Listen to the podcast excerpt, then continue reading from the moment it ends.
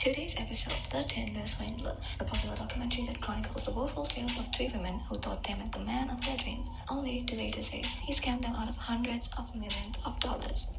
31-year-old globe-trotting Shimon Hayut, who goes by alias Simon Leviev, the son of Diamond Tycoon. Apparently, he was accused of coercing more than $10 million from women all around the world. Just by a right swipe on Tinder, he manipulated women both emotionally and financially. Leviev got arrested in Greece trying to use a fake passport He was, however, released within a couple months on his claims of not being the swindler we all know him to be. The question remains, do we believe him?